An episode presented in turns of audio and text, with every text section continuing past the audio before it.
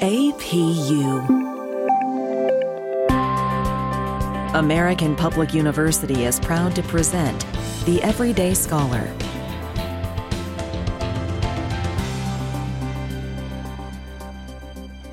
Hello, my name is Dr. Bjorn Mercer, and today we are talking to Dr. Amanda McClain, Associate Professor of Communication in the School of Arts, Humanities, and Education. And today our conversation is about how video streaming is affecting the TV and film industries. Welcome, Amanda. Hi, thanks for having me. Yeah, no, this is a great conversation because I think pretty much everybody watches TV. that sounds funny saying that. But especially because of COVID, so many people have been essentially stuck indoors.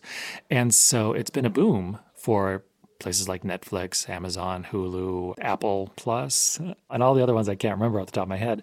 Let's just jump into the first question. What is the state of streaming video currently for different platforms such as Netflix, Amazon, and Hulu? Streaming is extremely strong. Like you mentioned, during the pandemic, everybody has been staying home and subscribing to a plethora of streaming video channels. So you have growth numbers in for Netflix, Hulu, Disney Plus, Amazon Prime, and, and so on. And the amount of content they're creating is really cool too. So they're creating tons of new content to appeal to different niche audiences. For example, Netflix has a ton of different programming designed for targeted audiences. And then you have entire channels that have niche programming for a particular audience. And I'm glad you brought up the niche marketing because I think one thing that companies and especially media corporations realized a while ago is that they don't need to appeal to everyone, but they need to find the market. And so, how is somebody like Netflix appealing to a niche market while still producing a lot of content? Right. Well, they have spent so much money on content. And so you have mass market appeal like Stranger Things, but then you have so much content in different languages that appeal to different markets. They have an entire campaign called Representation Matters, where they have programming designed for diverse audiences, for a Black audience, for a Korean audience, for um, LGBTQ audience. So they're really trying to hit everybody. And I'm glad you brought that up because it really makes me think of two shows The Great and Bridget Bridgerton. I think that's how you say it. Br- Bridgerton. Two shows that are historically based, but the casts are way more diverse than, of course, what they were in reality. Uh, what is it? 17th century Russia and Bridgerton in early 19th century England, in which essentially everybody would have been white, but they have cast the actors in a very diverse way. And how has that changed things, and how is it also slightly controversial. And I say controversial in the sense that some people would be like, why? Yeah, it's called race blind casting, where supposedly they just pick the best or the hottest person for the role. And in one sense, it's a little controversial because, yes, it's not historically accurate, but that also gets people watching. So the controversy is good to grow audiences. And then it's also sort of a utopia. This is what our past could have looked like. This is what our future can look like. We can have a British queen who is black. Potentially, we could. And that's great. Yeah, the standout, especially for Bridgerton, is of course the Queen. Um, and he said, for as far as the casting, the hottest, uh, the Duke, whatever his name is, I can't remember. and then also in The Great, where there's so many great actors and actresses who contribute. And of course, when you go back to early 19th century England and 17th century Russia, they were all English and Russian. Although in the Russian Empire at the time, it was much more diverse than, say, England because it was such a large span of territory. And so moving forward, it is a great way to do it where you don't want to watch a show where it's historically accurate to a T. Now, can you think of other, since we're talking about streaming and, and, and media, can you think of other ways in which casting people for parts has been a controversy. I'm thinking of Scarlett Johansson in the sci fi thing in Japan, and also uh, more recently with Gal Gadot being cast for Cleopatra when she's Israeli, but Cleopatra was Egyptian. Now, why do you think people have a problem with that?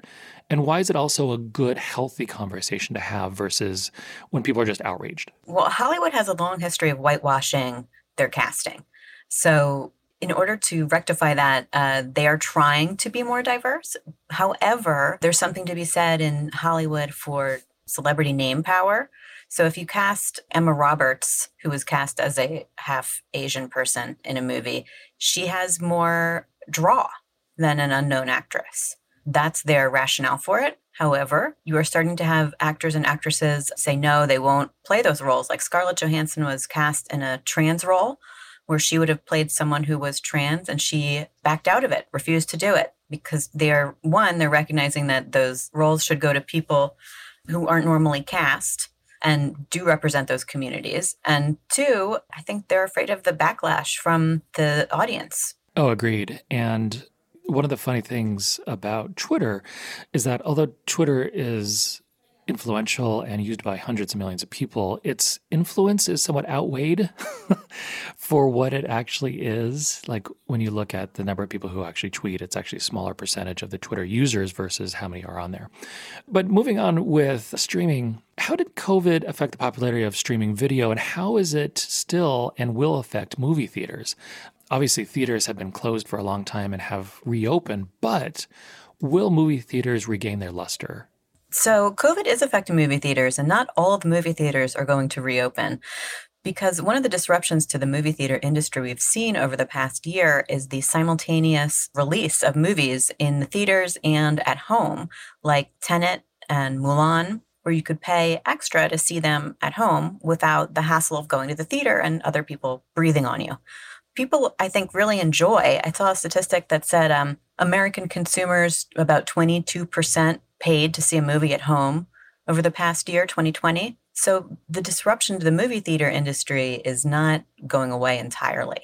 And I completely agree. I could see this is me predicting the future, which of course it totally might not happen. But obviously, the number of movie theaters going down just because of market forces. And for me personally, I would go to a movie theater to see a Marvel movie, something that is a huge spectacle that you essentially can't recreate at home. Versus if a rom com came out, I mean, you don't really need to see that in the theater to get the full experience. And I remember when, when my wife and I watched The Irishman. Now, that would have been really rough to watch in the theater because it was two and a half hours, three hours long. But on Netflix, we watched it over like a three day period. And it was very enjoyable. And it seems like because of streaming, they're creating series and movies that are different than if they had to just release them into the theaters. Yes, definitely, 100%. So there's a big difference in creating that multi million dollar spectacle like The Avengers versus Irishman.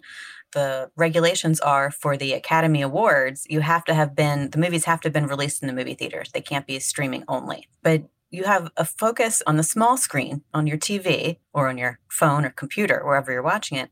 You get more close ups on actors and more talking, more drama, as opposed to those widescreen shots with thousands of extras that are made for the big screen. So we can expect to see more rom coms, more movies shot in one room, or even like Bridgerton, where you have beautiful sets, but you also have a lot of talking, a lot of drama, a lot of close ups. Oh, and that's excellent. And it just seems like with streaming in a sense, the monies that would typically go to movie theaters is being shifted towards the streaming services. So the sheer amount of money that Netflix is is investing is quite amazing. And then, then also Amazon and Hulu. Now, why do some platforms like Quibi fail and others like YouTube remain strong? So Quibi had the misfortune of coming out in April of 2020, and their whole platform was designed to be consumed on the go during your commute on those liminal edges of time where you have 10 minutes to look at your phone. And of course, in April 2020, people were at home watching longer form content. Um, Quibi was Meg Whitman and Jeffrey Katzenberg, big hitters in Hollywood, and they had enlisted a lot of uh, Hollywood people to create content. But sometimes that content doesn't really translate well to the small screen, like we were just talking about. So you had a Steven Spielberg horror show that may not have looked good on a phone. And then they also had other problems where you were not allowed to take screenshots. So you couldn't really share a lot on social media, which hindered some of the buzz. It was just a strange combination of timing and lack of knowledge about mobile. So YouTube has a ton of influencers who host programs very frequently and that people follow all the time to hear what's going on with them.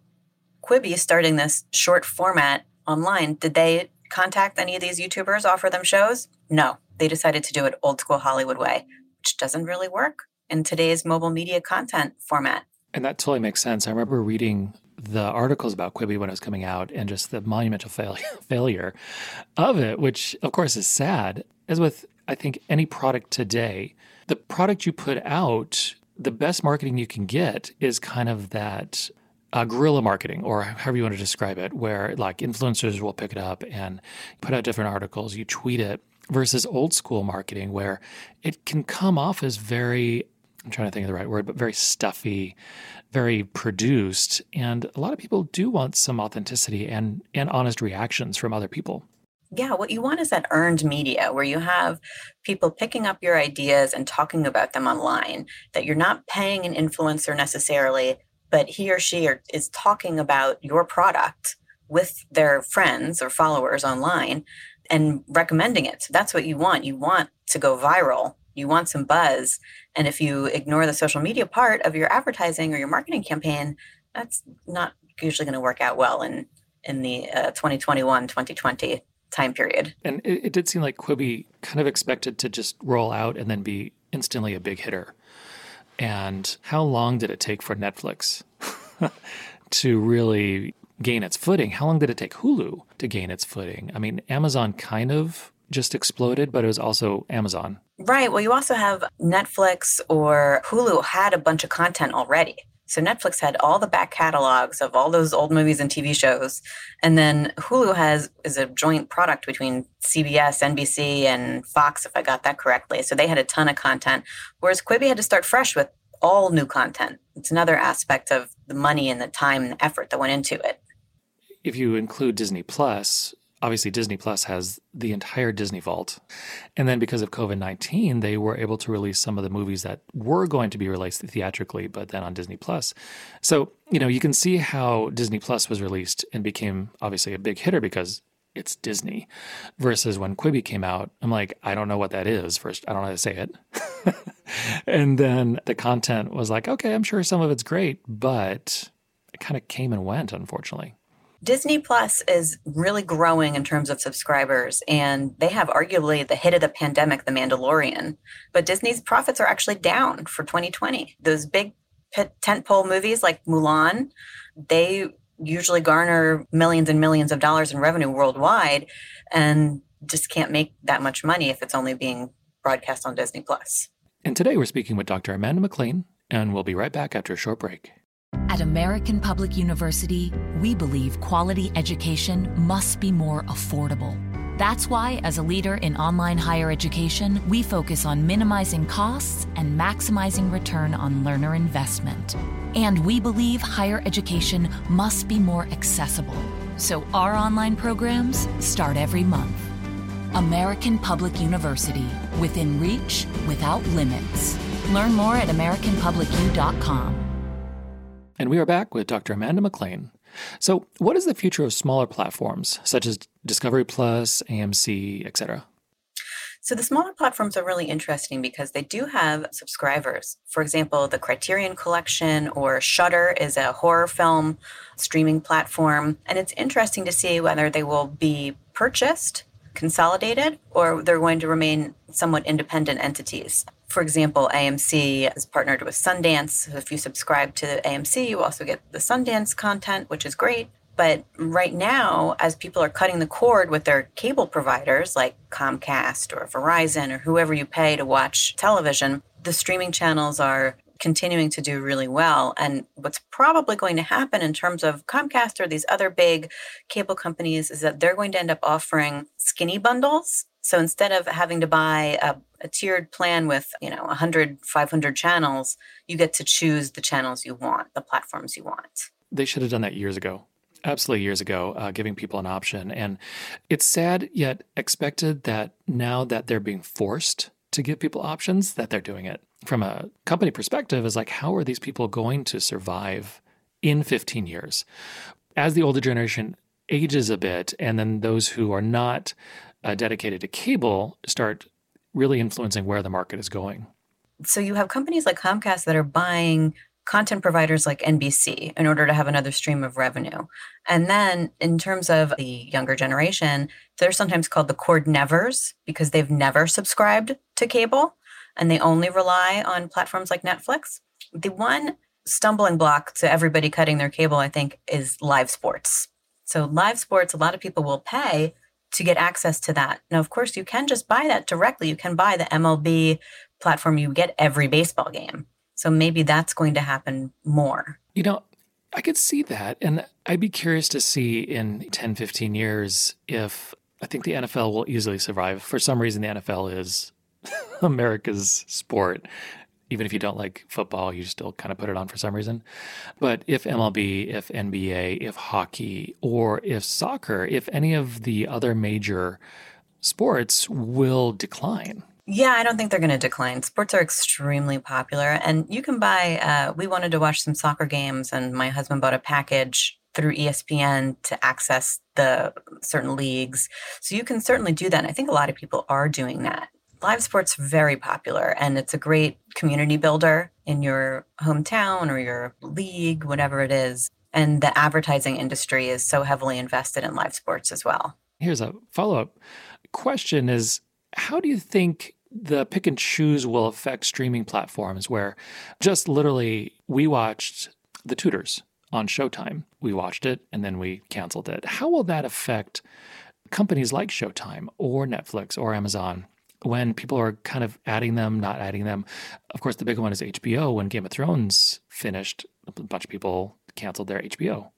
There's a lot of churn where people are doing a free trial and then having that channel for one month and then getting rid of it. So they're looking for other ways to boost their subscriptions. So for example, I my cell phone service is through AT&T. Through AT&T, you get free access to HBO Max. So HBO can claim all those people as subscribers. So that adds to their bottom line by saying, look, we're still growing. And I believe Sprint has the same partnership with Netflix, where if you pay Sprint for your cell phone service, you get Netflix. So they're looking to have more partnerships like this, which adds to that. And then they're also trying to grow globally. Netflix has a huge global audience. We were just talking about Ted Lasso, which is set in the UK. So they're having more shows like that, which appeal to a broader audience. Netflix is trying to grow in many different countries, offering content in different languages and different content dubbed into different languages. Historically, reality TV has done very well in using the same template in many different countries. So they are trying to expand globally, but there is that churn, definitely. But the numbers are all still growing. I'm glad you used the term churn because I didn't know what it was called. and it totally makes sense because even like a smaller streaming service like Starz has some great content and you can have it for a few months and then cancel it. And so, how, how is streaming affecting the TV and the film industries going along with what we're talking about? So, it's, it's affecting in many different ways. It's affecting in terms of the content being made. There's a lot lower barrier to entry. So, you have people who are able to get distribution, like the Duffer Brothers, who Stranger Things probably would not have been on ABC, CBS, or NBC, right? And then you also have your broadcast television like ABC, NBC, CBS that have to invest in more content or try to get more live sports because they're losing their audiences. And then streaming is also affecting the advertising world because, of course, on streaming, Netflix doesn't have your traditional commercials. So they have to look at different ways of advertising. Other YouTube TV, other um, platforms out there have ad, can be ad supported or not. But there's new ways of advertising. You pause Hulu, an ad pops up. The advertising agencies, advertising industry has to change with the times as well. And so, just like you said, where the barrier to entry is is lower, how is something like YouTube really allowing innovation when it comes to media and content creation, but also how is it hamstringing people's ability to make money? So YouTube definitely lowers that barrier to entry. For example, Cobra Kai is a popular show on Netflix, but it started on YouTube. And then once it started picking up viewers, Netflix bought the distribution rights. So you have examples like that, which are great for the makers. And then Netflix also has some issues with copyright where people try to upload copyrighted material to Netflix and that they immediately take that down. When YouTube is wonderful because your average person who is motivated and driven could actually create some wonderful content on YouTube. But to be able to monetize, say, only talking about YouTube now, is very, very difficult. Do you think that allows then people to use other aspects like Patreon to have the gap as far as making money? Or is it also just kind of hobbyist creation? Yeah, so there's Patreon and there's GoFundMe's and there's ways that people are funding their content, whether that's music or influencer shows, what have you. But I think YouTube in general is pretty great in order to get your content out there. It's hard to make money from YouTube because you have to have a high number of subscribers and a high number of views which is hard to get. So a lot of people think, "Oh, I'm going to become an influencer. I'm going to start reviewing products on YouTube." But it's you really have to be very dedicated and have a plan and put time and effort into that because creating content is a difficult enterprise. No, it's true. And when you look at channels that is moderately successful, has half a million subscriptions already, and so just that by itself won't guarantee financial independence, just to be able to do it full time. It's really inspiring to watch what people can create, but at the same time, it is a job and it's difficult for these people. And tastes can change on a dime. Yeah, very true. So, like someone like uh, Jenna Marbles or any of the other the young YouTubers, it's hard to replicate that success. Very hard. Now, this leads me to the last question is what will happen to traditional TV in the future? What will happen to Comcast Verizon? As we talked a little bit about that, but any other comments about that? Once the older generation of cable subscribers sort of disappears, they're going to have a lot of difficulty maintaining that high subscriber base. So, as I mentioned, they're expanding into content. And of course, they also own the cables that bring you the internet to your house. They're going to do fine. However, their whole model has to change their whole model has to change into either skinny bundles or changing their content into what people really want. If I really want to watch the NFL and Fox News, I might be able to buy them separately. And once people are more adept at figuring out how to do that, then the traditional cable is going to have a problem. And that totally makes sense because for me, if I want to watch English Premier League and the Champions League, in Europe, I could just buy that and then augment anything else with, um, you know, Netflix or Hulu or, or, or whatnot. And for a follow up question, um, one of the criticisms of media in general is that there's always a like a left lean to media or Hollywood or different things like that. And so, how could streaming be a way in which there's no more lean in which the content you provide can lean left, can lean right? And do you also see a left lean in the more traditional, say, media? There's a lot of media out there. So you have uh, content like The Avengers, and I would say that's not very left or right leaning. It's really just very American. The hero, good guys versus bad guys, the American dream, that stuff is all in there. So I don't think that content necessarily leans that much. But when you have Netflix or other platforms like that, they are really tackling a diversity and so some people might construe that as left leaning, but really what they're doing is trying to target a large audience. And remember, the broadcast television, they are always going for the biggest audience possible. And that's why they use the lowest common denominator of content. That's why you get shows like Survivor and Big Brother and American Idol and The Voice, which are just super easy to understand.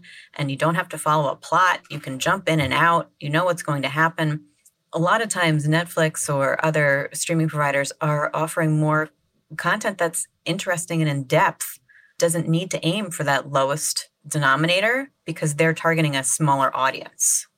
Now, do you see any negatives to the a la carte method that will be the future?